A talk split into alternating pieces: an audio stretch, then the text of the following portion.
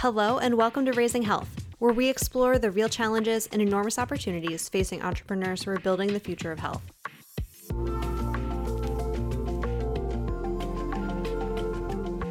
I'm Olivia. And I'm Chris. Today's episode is with Ben Oakes, the co founder and CEO of Scribe Therapeutics. He is joined by Vijay Pandey, founding general partner at A16Z Bio and Health. Ben talks about applying an engineering perspective to biology and how that works at Scribe. So we've chosen to apply engineering because if you start with Cas9, not only are you kind of weighed down by all of the baggage that that molecule has, you also are weighed down by all of the additional challenge of using it within the con- broader context of the field. If you're digging for gold or metagenomic gold, you have no guarantee that that's actually going to result in a molecule that actually works. He also talked about how he sees genetic medicine maturing and what the potential impact for patients could be. You're alluding to something even grander. You're alluding to like maybe getting out front of diseases, it sound like, or did I uh, mishear you? You, you did not mishear me. That is what I think the future of genetic medicine is. I think it yeah. is the ability to modify our own health to live longer and healthier lives, right? And it that is very much something that the while the paradigm of treatment today is about get a disease and then we'll see what we can do. I think the paradigm treatment tomorrow is going to be very much let's prevent you from getting that disease in the first place. And yeah. I think we can all get behind that. Um, but it is going to have to come with that shift in mindset of how do we think about preventing disease versus treating it? You're listening to Raising Health from A16Z Bio and Health.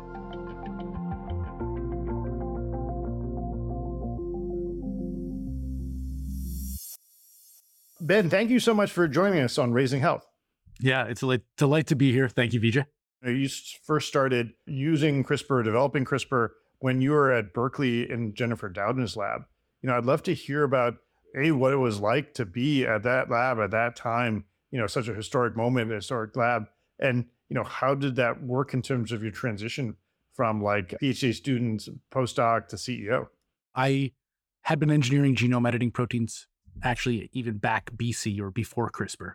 And when Jennifer published that work, though, I realized that all my work that was doing up till then was essentially obsolete.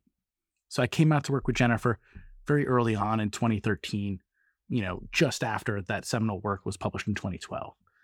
And it was a really interesting time, I think, in that lab to the specifics of it. Jennifer's lab is a biochemistry lab, right? It's structural biology, biochemistry.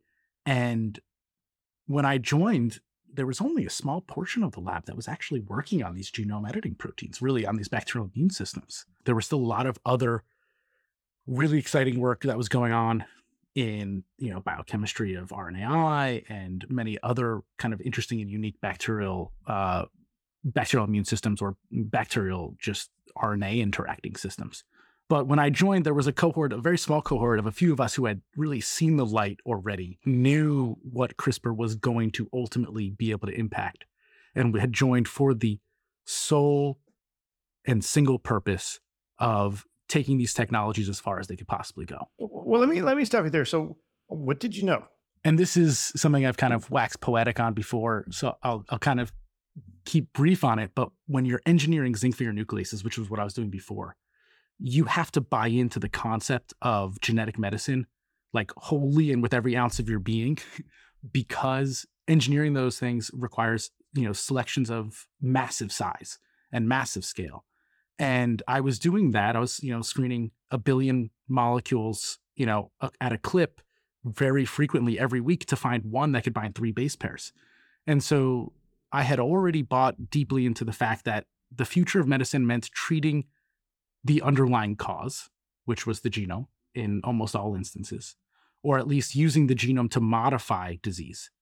And I think that was at that point, I think in many people's minds, but also seen as some hypothetical future world that we might get to at some point. But I, I knew that the real challenge was just simply at that point was being able to bind enough base pairs of DNA that you could be specific in the human genome. And CRISPR solved it like that, right? Mm. Just, you know, out of the box, you could use an RNA to get 20 base pair specificity. that's significantly over what you need to be specific in the human genome. And therefore, you know, like a light went on, you all of a sudden had the ability, if these molecules were going to work, to modify the genome wherever you wanted in a very short period of time. It's exciting that all of you were there for that vision. I can imagine it that was in the air, that was in the lab, but still to go from sort of let's study this in the lab to actually start a company, that's a big jump. Like, yeah, how, how did that? How did you make that jump? What was that like? Ah, that's interesting. So I spent about three and a half years in Jennifer's lab. Actually, I was joint with another professor by the name of Dave Savage. And I actually worked between those labs, applying my engineering expertise to build better versions of CRISPR molecules or more interesting versions of CRISPR molecules, if you will. And that work basically made me realize a couple things.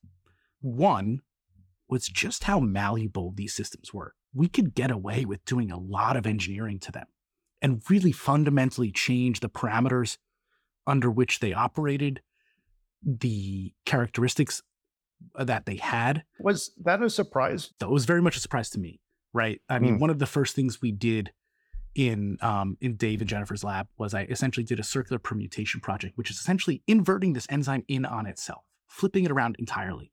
And yep. that works for some enzymes, especially small globular proteins. But to see this massive molecular machine with multiple domains that all have to rearrange in 15 different ways in order to bind an RNA and then have to do it again in order to cut DNA, to see that be possible there was um, fairly surprising to, I think, a lot of us. It felt like it was clay in our hands. Oh, wow. Yeah. It felt like we could sculpt it and hone it. That led me to about three and a half years later graduating and being awarded this fellowship that was really about starting my own lab to use molecular engineering specifically for CRISPR on CRISPR molecules with a much more focused goal of taking them from bacterial immune system and really turning them into genome editing scalpel right because again the crispr genome editing system is not a genome editing system it's a bacterial immune system that actually serves as a defense system mm-hmm. and so while we had been doing engineering of all these different ways to make interesting synthetic biology switches, to make CRISPR systems that could sense and respond to their environment, like little self contained machines that would turn on or off based on whether or not something had happened inside a cell. The realization that Dave and Jennifer and I had was that the world was not yet focused on essentially transitioning these natural technologies into human controlled technologies you know, maybe just to double click on that, where do you decide, okay, so this becomes a company? I thought I was always going to become a PI and do molecular engineering in all sorts of really interesting ways. But what we saw was that, again, there was this really big gap. And still today, there's this huge gap in what others are doing with CRISPR systems. Very few people are thinking about molding them to the particular therapeutic characteristics that, that they need. And with that, we also saw that that gap meant that there was a lack of resources going to it. Could you tell us a, a bit about like Scribe? You know, what are you doing with Scribe? In particular, you know, how does your approach differ from other companies? Scribe is a molecular engineering organization that is focused on, again, engineering these bacterial immune systems and transforming them into genome editing scalpels. And what I mean by that is we're highly dedicated to using engineering to make genome editing more potent significantly safer, more deliverable, and then evolving it beyond just its double strand break genome editing roots to enable things like epigenetic silencing. What this really enables us to do is to build the right tool for the job. And this, you know, this all uh, kind of operates under the auspice of something we call CRISPR by design. And we actually don't start with engineering necessarily as the foundation so much as we start with where we want to go first and then we engineer towards that towards that ultimate goal. And I think that's what really sets Scribe apart again from really the rest of the field is both the capabilities and the capability set that we have in or in terms of really highly evolving these molecules, you know, taking step after step through sequence space to make them both more potent and more specific at the same time, while also really maintaining this exquisite focus on the the areas that we're working in which actually we, we just revealed recently, it has a a, a, a lot of depth in cardiometabolic disease. I look at other companies uh, and basically, you know, they're using Cas9 Mhm. or they're using or they're identifying uh, um, editing systems that you know from from other genomes and so on. Why choose the engineering route? What would you get from that approach? Yeah. So I think it's really important to look at the fundamental characteristics of your system. And I, we don't think that either of those approaches really gets you that. So we've chosen to apply engineering because if you start with Cas9, not only are you kind of weighed down by all of the baggage that that molecule has, you also are weighed down by all of the additional challenge of using it within the con- broader context of the field, right? if you're digging for gold or metagenomic gold, you have no guarantee that that's actually going to result in a molecule that actually works. Mhm. And if it does, very often it just looks very similar to some of the other molecules that came before it. What we've actually done is kind of taken the best of both worlds and then improved upon that even further. So we have entirely novel metagenomically di- discovered molecules kind of pulled out of Jennifer's lab We've then chosen the best of those molecules for specific characteristics like the ability to be delivered via any delivery vehicle, like its cleavage pattern and how that allows us to modify the genome differently. And then we've taken that molecule and iterated through cycle after cycle of engineering to take it from a molecule that edits the human genome but not well to one that edits the human genome to completion, even at very low doses. And that's something that, again, we haven't seen anyone else in the space do. These molecules are engineered uh, or are changed over a hundred t- different, essentially, in a, over a hundred different locations compared to the original. And every you know year, we we are continuing to improve that. Well, that's kind of amazing because also like a hundred different locations. So there's like uh, twenty to the hundred different sequences you could possibly have, which is just an outstanding. Uh, you know, that's like a mind blowing number. There's uh, you could never get anywhere close to assessing them. So how do you find these sequences? How do you do engineering? that is exactly the challenge, right? And what we have to do is build these very large libraries, um, again, of tens of thousands to tens of millions of different proteins or different RNAs. And it depends on what characteristic we're trying to select for. But we've actually built proprietary screens and selections for particular characteristics. This is for activity. This one's for mm-hmm. specificity. This one's for modifying your targeting range.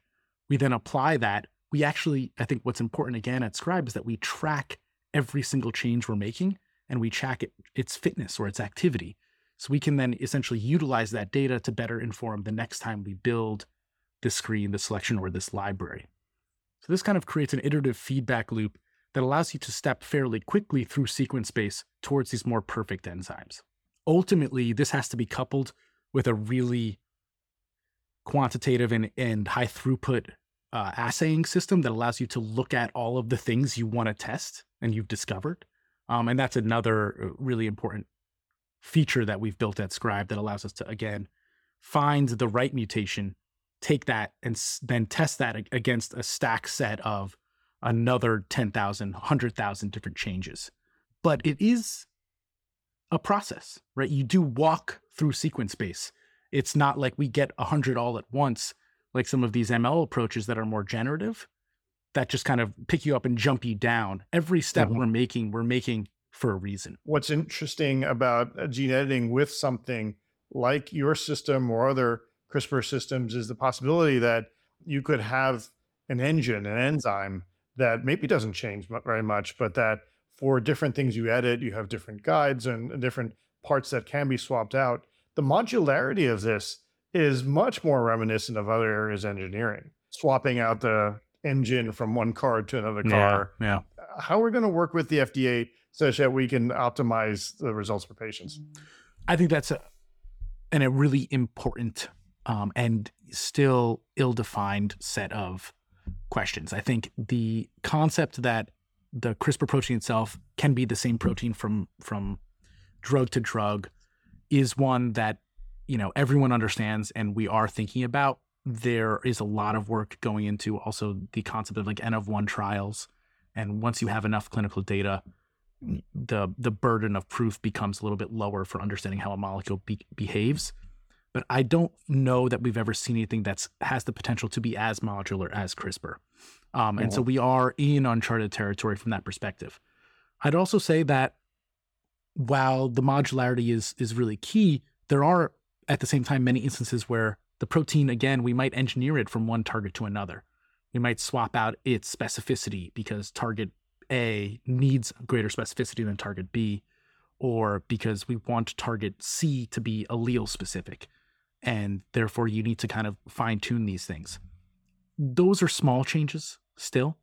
Could you imagine that, let's say, would it work to get the enzyme approved and and then you are able to sort of uh, have rap uh, accelerated approval of the other parts or what, what could you imagine would it would look like no uh, it's interesting i think it, it absolutely depends on the delivery system as well so in the case Yeah. of a lot of things that we're doing it's an mrna delivery and you know once we've manufactured a batch of mrna and we understand how that works you know that package that part of the package is can become very modular um, but for example the genotoxicity part of the package which is really looking at for those who don't know the potential for off targets from a crispr system and really trying to f- ensure that we only build CRISPR systems that have no off-target editing. That is always a combination of the molecule itself and the guide RNA, and that will always have to be repeated regardless. So I think there's absolutely a lot of acceleration you can get from using the same, for example, LNP, the same mRNA, um, and maybe even the same sequence of the guide RNA up until what is the targeting region. But then there are certain aspects like the genotoxicity package that are always going to have to be redone. Yeah. Okay. Fair enough. Another sort of key stakeholder in the ecosystem will be the payers, right? And we're entering kind of a unique time because uh, typically in therapeutics we try to avoid the word cure because, like, most drugs don't Do cure you. Maybe in a few cases like infectious disease, Nope. you know, you're cured of that infection in the moment, but normally, you know, you're treated. But like CRISPR could really be a cure in some cases, especially in uh, genetically or genetic origin diseases. But it's a one-time fee, right? Mhm. And so, how's that going to work inside our insurance system and our payer system? I believe there will be changes. I, I believe, and my hope, my sincerest hope is that there will be changes. And and I think you're absolutely right. We, I actually tend to avoid the word cure altogether because I think it's a really loaded word in many ways. And I think even some of the best drugs that are out there that are approaching that may be just approaching that, not necessarily getting there. And we want to ensure that we're being fully honest with patients as as well as payers. But I think that the results that are coming out of some of the CRISPR trials today do appear to be essentially functional cures.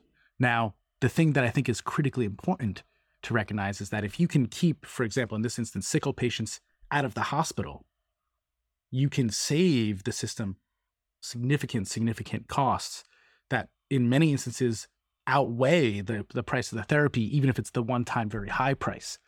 Mm-hmm. What I would be very interested in, though, and I think a lot of folks are, is working with other, you know, other parts of the ecosystem to try to build more pay for performance plans, right? If you can demonstrate each and every year that you've reduced your event rate, for example, in sickle by 80% or greater or 100%, you know, there's another installment that the essentially insurance company is willing to pay because you've essentially prevented a hospitalization that would have cost 10 times more. And I- think that that's where a lot of the single payer systems are going to be Mhm. really interesting, you know, primordial soup of innovation, if you will, right? Well, and so when you say single payer, do you mean like in the US, like Medicare? Or do you mean like, what do you mean? I think it can mean any one of those things. So single single payer large systems. I also think that there's a lot of really exciting um, evolution of thinking uh, in, in medicine outside of the United States, um, and I think that you know there outside the United States is is important to really work with and and um, explore into for many reasons. Yeah. Well, and let's talk about the uh, one of the last groups in that ecosystem. So, uh, pharma partners, you and the Scribe team have been, you know, super successful there. Uh, could you talk about your approach, how you uh, think about partnerships, especially with you know companies that you've worked with, like Sanofi or Lilly? people often ask me this. I talk to many other young entrepreneurs as well. who ask me like, you know, how do you get these partnerships? And there's always this, there's always a desire to find a secret sauce. Mhm. What I can say is there really isn't one. You know, what we've done at Scribe is really search through the field and and try to find people who are deeply aligned with our vision for the future of medicine, right? And our vision is we need to be able to treat patients and modify their genomes in a way that has the potential to be curative and at the very least is incredibly impactful. And then within that, you can see pretty clearly what pharma teams are that forward looking and who, quite frankly, are still addicted to small molecules.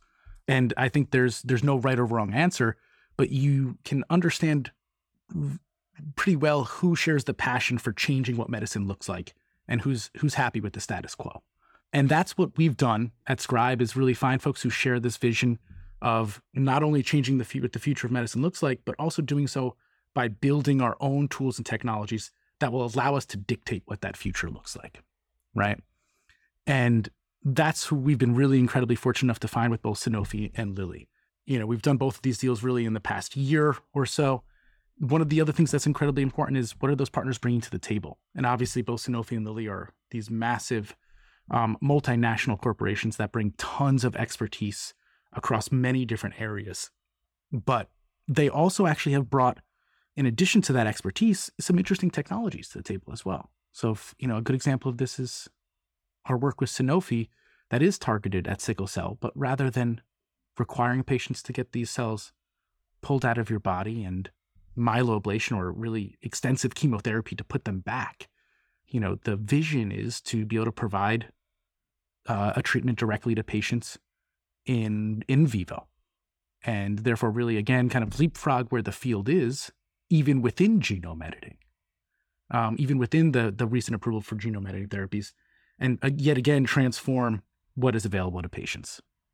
and go a little farther into the future you know so like uh, crisprs and and people's use of uh, gene editing is continuing to evolve so there's like two steps that one is perhaps and you talked about this in your recent ted talk about um uh, basically trying to eliminate chronic conditions uh, let's maybe start with that one Yeah. like what does that look like again, I think it's we now have the genetic understandings to start to put this into place. But what it requires is building the technologies that are truly safe enough and effective enough to be brought to use at scale. I think if you think about treating a smaller patient population of a couple thousand, you you have a certain risk tolerance, right? Especially for a rare genetic disease that is is really devastating. If you're talking about treating a couple million or tens of millions of people, your risk tolerance is much lower, especially because there are drugs that, even though they have major problems with efficacy as well as compliance, you know, there are other options available. That being said, it's it it really is super clear that in you know creating a drug that doesn't have a compliance issue, that doesn't have the efficacy issue, would transform something like you know uh, a dyslipidemia, uh, uh, bad cholesterol, or L, uh, you know high LDL-C dyslipidemia. Mhm. You know, it's estimated that you know this was done back up almost a decade ago, and even then they were estimating that if statins had perfect compliance, you would save the U.S. healthcare system twenty-five billion dollars a year. now you're talking about like chronic diseases but and like there's a ton of chronic diseases i mean cholesterol is just one thing but then you, you you're alluding to something even grander you're alluding to like maybe getting out front of diseases sound like or did i uh, mishear you you you did not mishear me. That is what I think the future of genetic medicine is. I think it is Yeah. the ability to modify our own health to live longer and healthier lives, right? And it that is very much something that the while the paradigm of treatment today is about get a disease and then we'll see what we can do. I think the paradigm of treatment tomorrow is going to be very much let's prevent you from getting that disease in the first place. And Yeah. I think we can all get behind that. Um, but it is going to have to come with that shift in mindset of how do we think about preventing disease versus treating it? okay so what do we need to do to go from where we are now to to there what's what's missing Well, I can speak from Scribe's perspective and my perspective, which is a technological perspective, which is only a small a small component of it, but it is about building these tools, these genome editing technologies that are safer and more effective we're also highly excited about epigenetic te- technologies, although maybe we save that for another time. But there is the ability now to essentially, without even permanently modifying the genome, turn off certain genes and then still have the ability to turn them back on later if you want. So you can hmm. imagine a paradigm where you can change something to make you healthier, and then if you wanted to at a later time, change it back. I love the way you describe, you know, coming to a lab and being excited about the technology and having that vision for what could be. And like, it's fun, you know, now some years later, how far you've gotten and, you know, talking about bringing drugs to market and all these things. What message would you have for the grad students that are in lab right now and they're uh, they're excited about their technology? Thinking about how to bring it to patients, basically, right? I mean, that's what commercialization really is. Any advice that you wish someone told you? It's going to always take be longer and harder than you expect it to be. Yeah. I think that would be the advice that people, of course, will tell you that, but you just, you know, when you first when you're when you first get into it when you're young, you don't believe it, right? I think, yeah. I mean, the the the best advice, and this is the advice that I give all of the folks that we have at Scribe going to grad school, and the folks who I've brought into grad school is like, you really want to think in terms of five to ten year increments, and and really, I tend to think in ten year increments. Mm-hmm. Um, when you start out grad school, everything that you think is hot, then I'll tell you what was hot when I started out grad school: biofuels. Yeah, yeah, that's right. right? Um, yeah, yeah. Now, nothing against biofuels, nothing at all. But uh, except uh, it's hard to make something that's a hundred dollars a barrel. Yeah. Yeah, yeah, yeah. Uh, hard to make it cheaply. I mean, but you know, the Innovative, Innovative Genomics Institute at UC Berkeley now occupies the building that was built as the Energy Biosciences building to yeah. make biofuels because things things change, right? Sure. If you this is and this is what I think I was actually very good at was looking at okay, where genome editing is today is nowhere where it needs to be, but if if it's successful 10 years from now, this is where you know, this is going to be hugely impactful and remarkably and I I nailed this one. This was pure luck, right? But 10 years later, we have our first approval, right? Yeah. Uh, for a drug that's a genome editing. Well, is that luck? Uh, why do you call that luck? I call that luck because it's i mean it depends on how you define luck right luck is a lot of preparation it's a lot of you know we make our own luck but i think it it just as easily could have happened that the crispr molecules that were originally discovered or crispr it could have easily happened that crispr was not discovered right mm, and yeah. or it was 10 years later and i think when i started out working on genome editing crispr wasn't a thing and so that's i think the the luck aspect of it was you know jennifer and her colleagues were already working on this technology um, you know, really exploring it. And by 2012, they had found a good molecule that could serve as the basis for it. Yeah. yeah. yeah. I wonder if you knew how long it would take, would you still have done it? There is still no better, better or no more exciting thing to do than I think what we're doing. So absolutely. I mean, if, if I knew it was going to take twice as long, you know, I think I would still do it. Thank you so much, Ben. That was fantastic. Thank you so much for being on uh, Raising Health. Of course, no. Oh, as always, thank you for the invite. And maybe next time we talk about epigenetic modifiers. Perfect. Perfect.